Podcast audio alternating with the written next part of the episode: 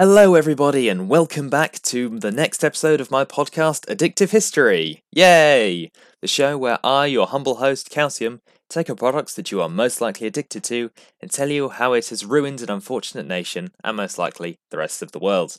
Today, we will be looking at the other white powder from Latin America which I've become addicted to sugar more specifically Cuban sugar, and how the simple product crippled a nation and for centuries, tying it to global powers as they rose and fell. So sit back, relax, and I hope you enjoy this.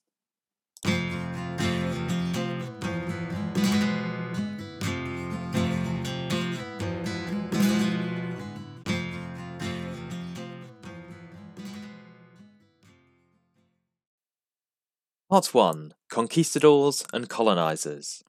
We begin back in 1492 when that hack Columbus sailed the ocean blue and discovered that you couldn't just sail west to India to get around high prices, as there was a whopping great landmass in the way.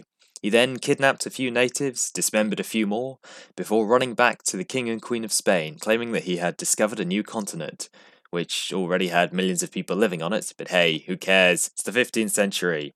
Now, Cuba wasn't actually formally colonized until about 20 or so years later in 1511, when Diego Velázquez and around 300 men arrived, brutally slaughtered the locals for three years until, in 1514, he had finished with the soon to be European tradition of forcing his beliefs onto them and burning, maiming, and murdering anyone who disagreed. Ah, the age of discovery. Now, the Spanish may have been the pioneers of colonization, but they didn't truly manage to perfect it as the Brits, French, and Portuguese and Dutch would go would later on do. You see, when they arrived in the New World, they only cared about one thing gold. And in Cuba, the conquistadors quickly found most of the gold that they could, and then began to move on to where the real money was Mexico and Peru. So Havana mainly became the Spanish gate to the New World, where Spanish ships would gather and set sail together before they were raided by British pirates. But what about the actual native inhabitants? Well, don't worry, the Spanish did have a role for them, as slaves in the encomienda system, feudalism, but somehow even more repressive. The conquistador shows up, gets a bit of land and some native slaves to work it, but why do they need it? Well, you see, over in India they had discovered a granted labour intensive way of gaining sugar grains from sugar cane, and the people of the, of the old world were gaining a taste for this new product. So the Spanish brought it over to their new colonies and started making their own to, once again, cut down on prices. However, surprise, surprise, a life of long, bra- back-breaking hours, constant brutal abuse, and a lack of protection from all the new diseases that the conquistadors had brought with them, ended up killing off most of the original native population of Cuba. But no worries, the slave trade is picking up, and now we have lots of fine young men and women stolen from their homes who can now replace your depleted workforce. Now, the Spanish were rather cagey about this whole trading thing, and the Spanish colonies were at first forced to trade solely with the motherland. As you may have guessed, this isn't a great way to run a mainly export based economy, and Cuba struggled initially, until eventually. Yes, the British showed up during the Seven Years' War in 1762. Yes, we found a way to help ruin this country too. Oh, what we did was uh, occupy the place, kill a few people, until eventually the Spanish were willing to give us Florida and Jamaica. Oh, and we also made the tiny change of having all trade restrictions dropped so that the world could trade with Cuba. By the world, I mean like Europe. This means. Uh, now, at the time, this didn't really mean much. After all, Cuba was just some forgotten little fortress island. Now, the real money maker at the time was the French colony of Haiti. And no one cared about Cuba. That is, of course, suddenly France burned into France burst into flames in 1789, and Haiti then followed suit in 1791 with a massive and brutal slave revolt led by Toussaint Louverture. Uh, that would go on to lead to the island's freedom and independence in 1804, but that's something you can look into in your own time. I've got to try and stay on topic here after all. So the Haitian slave revolt led led to the destruction of Europe's main source of sugar, and someone, after all, had to fill this gap. Cuba, now free from restrictive trade limitations, was now happy to oblige, and demanded more slaves and land dedicated to the new source of white gold, until eventually, in 1804, they were enjoying free trade with the world, which was again, mainly Europe. But, with one exception, a country to their north who have been surprisingly absent from our story so far. The people who believe the world revolves around them, the United States of America, who begin the next phase of our story.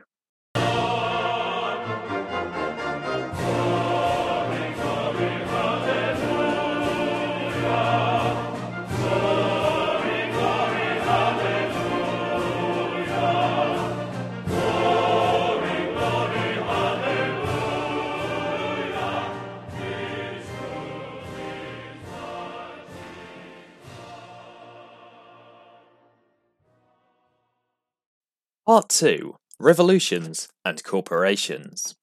By the 19th century, things hadn't been going too well for the Spanish Empire. They were very clearly a declining power as their economy stagnated and they were invaded by the French, and their American colonies had begun to break away and become new independent states in bloody and embarrassing revolutionary wars. The most notable being in what's now Colombia, Venezuela, and Ecuador, involving some bloke named Simon.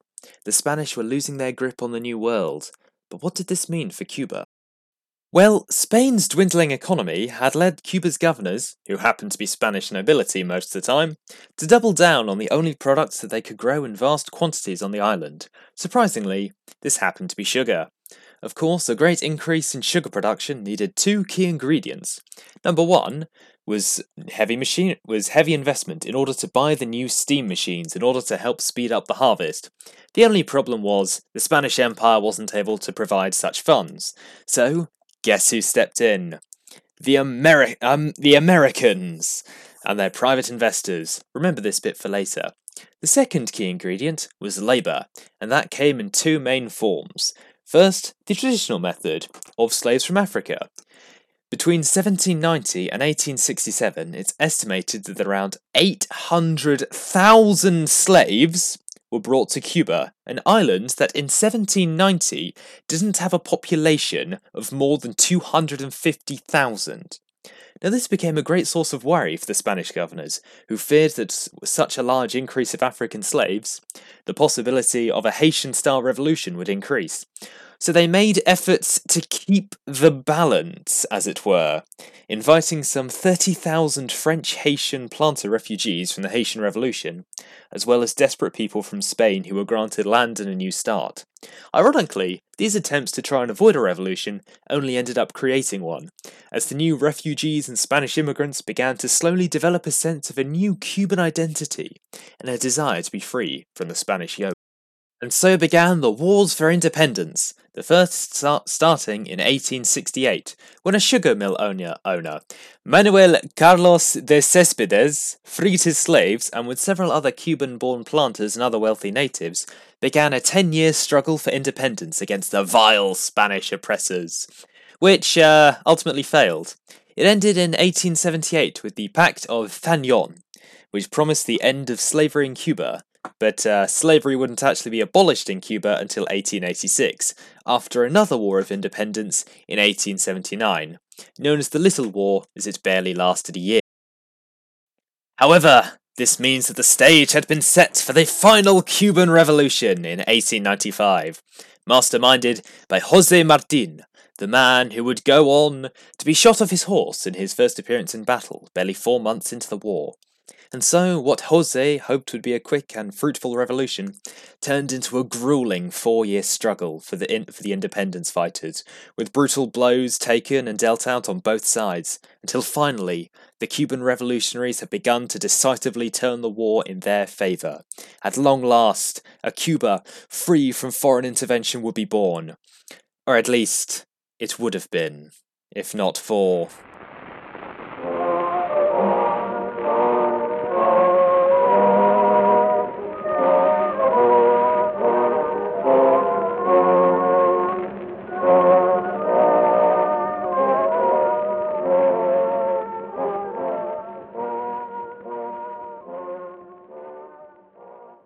Yes, don't worry, American listeners, it's your time to shine. The United States had had their eye on Cuba for quite a while now, ever since the Native American nightmare causing Andrew Jackson had said that Cuba would make a great addition to the Union, and Monroe had declared two continents belonged to the United States citizens. America had been sinking its economic fangs into the Cuban sugar trade, and by the time of the war, less than 20% of sugar plantations actually belonged to Cubans or even Spaniards, with 95% of all sugar exports going directly to the US. This, of course, meant that when the Cuban Revolution began and Cuban freedom fighters began tearing down the age old symbols of foreign intervention in their land, the sugar mills, American investors were appalled that their private property was being damaged, and $50 million worth of investments was going down the drain. It was just un American! And so they began lobbying President Grover Cleveland for an intervention, as well as paying off the papers to portray Cuba as a beautiful white woman needing the strong American hero Uncle Sam to save her from her vile Spanish captor. However, Presidents Grover Cleveland and William McKinley ignored Congress's appeals for war, until, of course, the USS Maine, which had been sent to Havana to protect uh, US interests, mysteriously blew up in the middle of the night. And suddenly, it's time for someone to go and get liberated! Yeehaw! oh, God.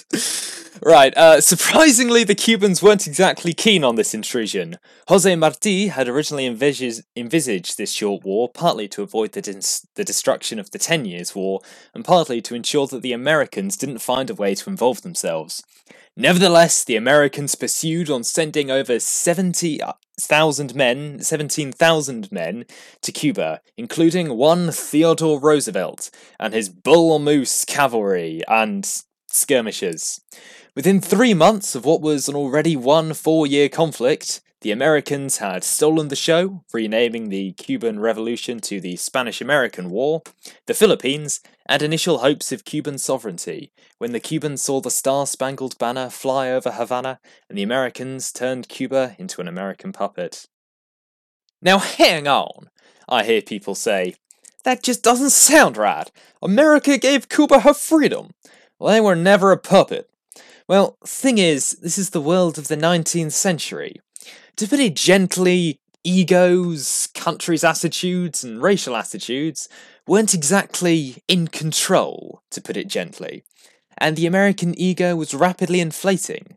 They had just given Cuba her freedom, and now they were going to enjoy it.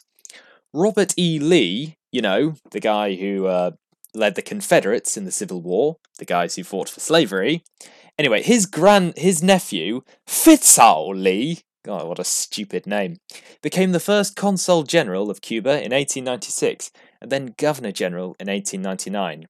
Attitudes towards Cuba changed. Cuba was no longer the beautiful white lady needing Sam's rescue. Now it was depicted as a small coloured boy clutching Uncle Sam's hand. US ideals were introduced in Havana, like male suffrage for all, provided they could read, write, or owned $250 worth of property, which conveniently excluded most coloured men. And women, of course. Uh, s- suddenly, a new organization called the Ku Klux Klan Cubano made several appearances, and American investment poured in, taking advantage of a war-torn economy and shaping it to an almost enti- to being almost entirely dependent on America. Suffice to say that when the Cubans were finally allowed to govern themselves again in 1909, they weren't exactly the most stable state in the Americas. This chaos saw the rise of the right wing military dictator Fulgencio Batista, who staged the initial military coup and junta in 1933, before then stepping down, before realizing that he actually quite liked ruling the country and seizing control again in 1952, because apparently private property was being damaged again.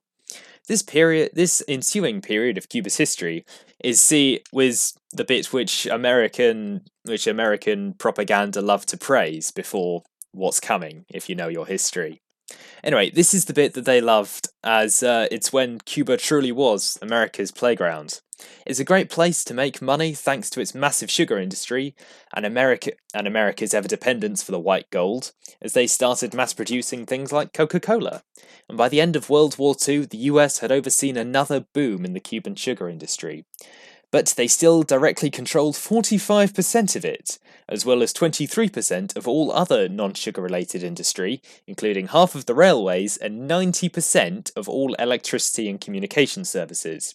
Everything was doing great, if we ignored all the social disparities, racism, poverty, lack of freedom, brutal, repl- and brutal repression. But who cares if the mafia are able to create a new Las Vegas out of Cuba, which has been immortalized in The Godfather Part 2? But anyway, if anyone who knows anything about the Cold War is listening, they're getting excited, as here we are, the 1950s.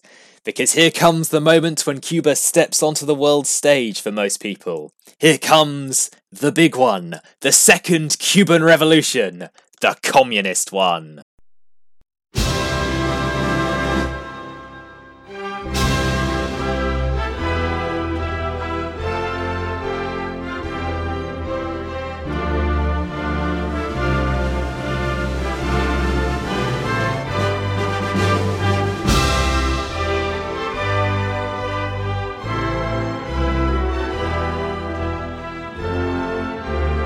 Part 3 The Cold War.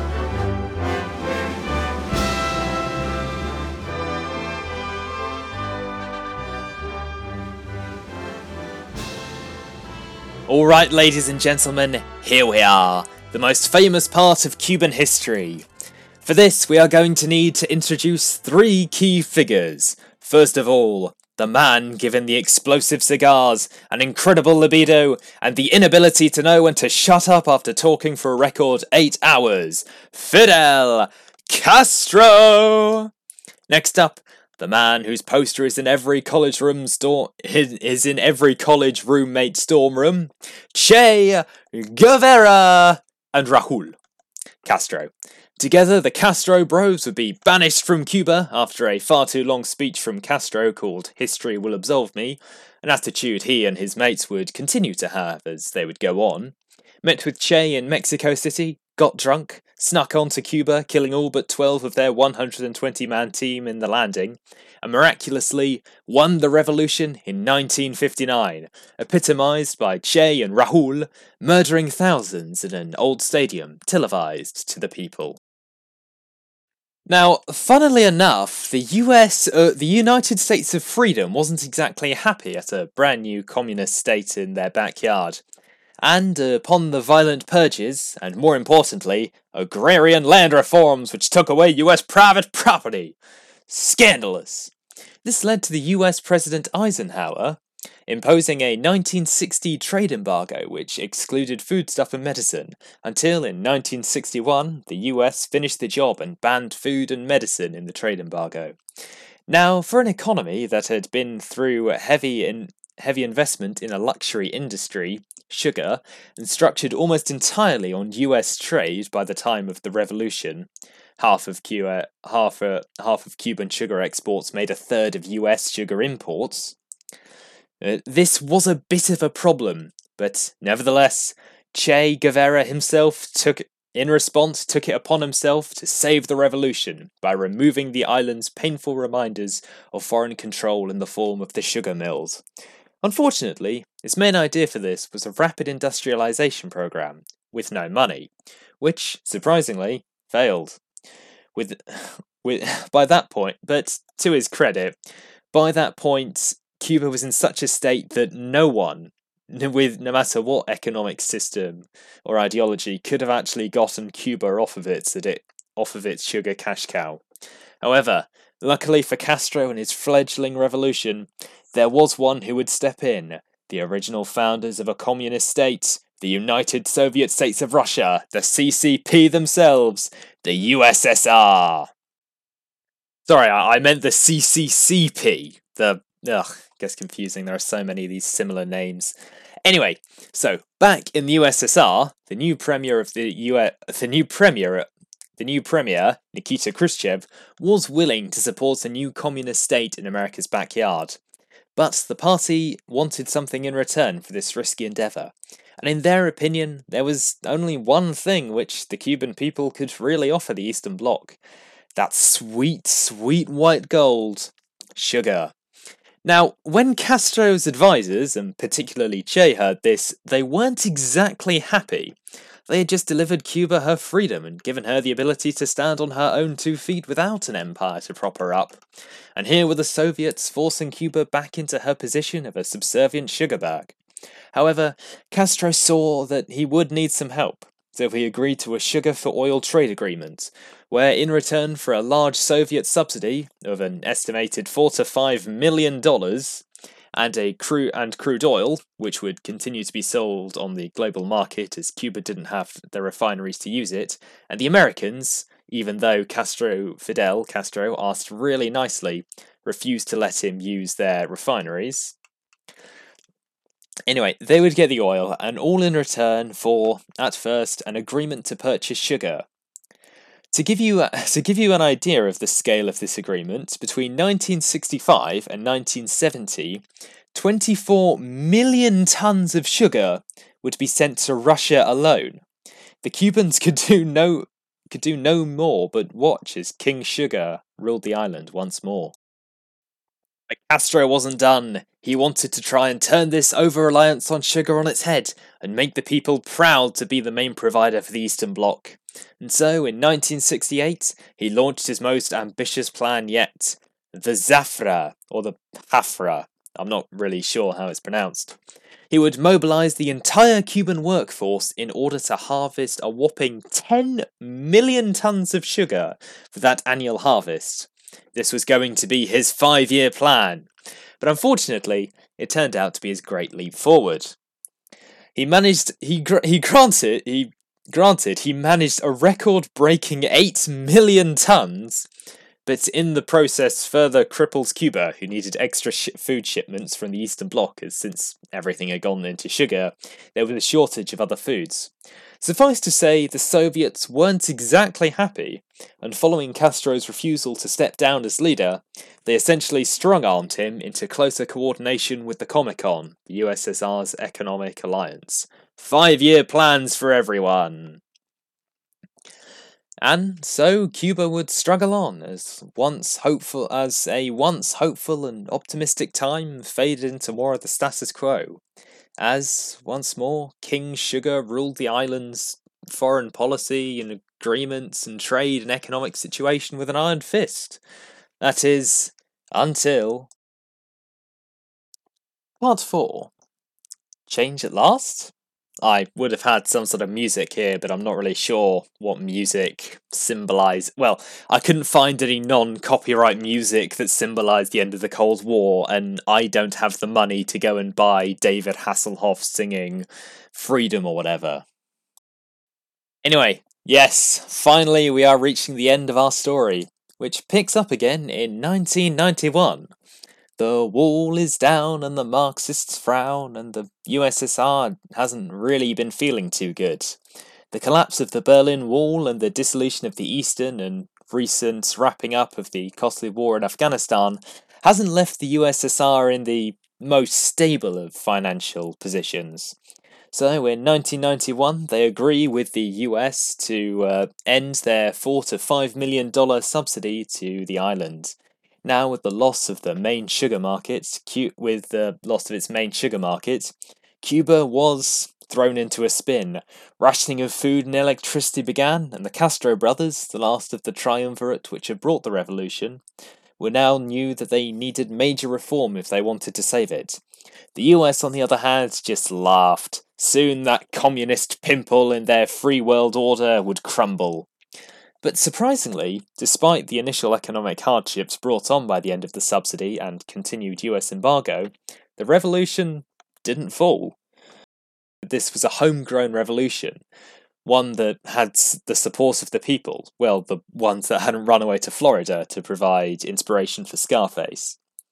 Nevertheless, great reform was still needed, and the Castro brothers complied, people were now constitutionally allowed to own the US dollar for the first time in 1959.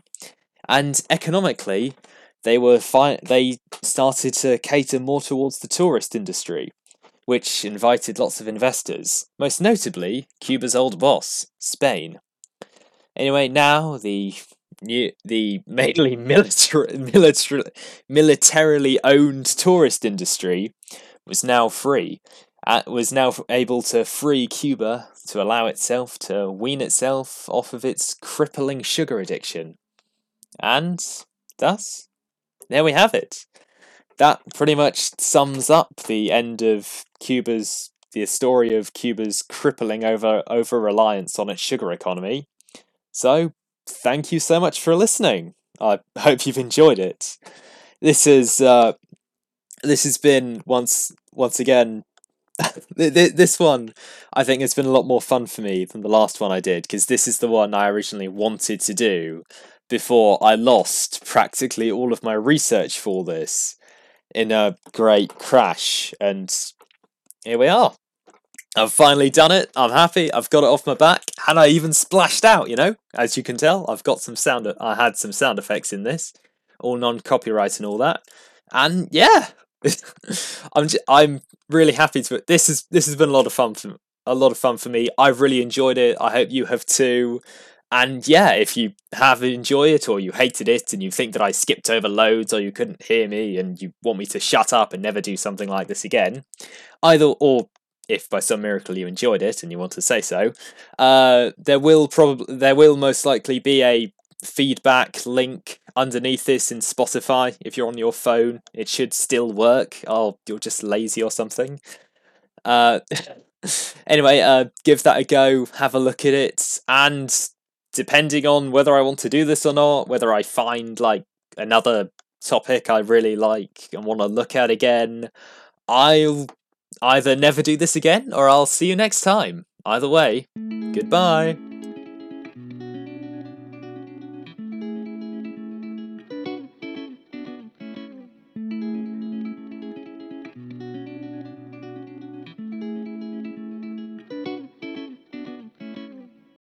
Oh, and uh, by the way, to uh, any American listeners, if you are still here, I'm I'm so sorry and and American or Spanish. I'm so sorry if I've butchered pronunciations and even Russian. Uh, I'm so sorry if I butchered pronunciations, especially to the Americans. I'm very sorry. My accent, especially the yeehaw. Oh, I'm sorry.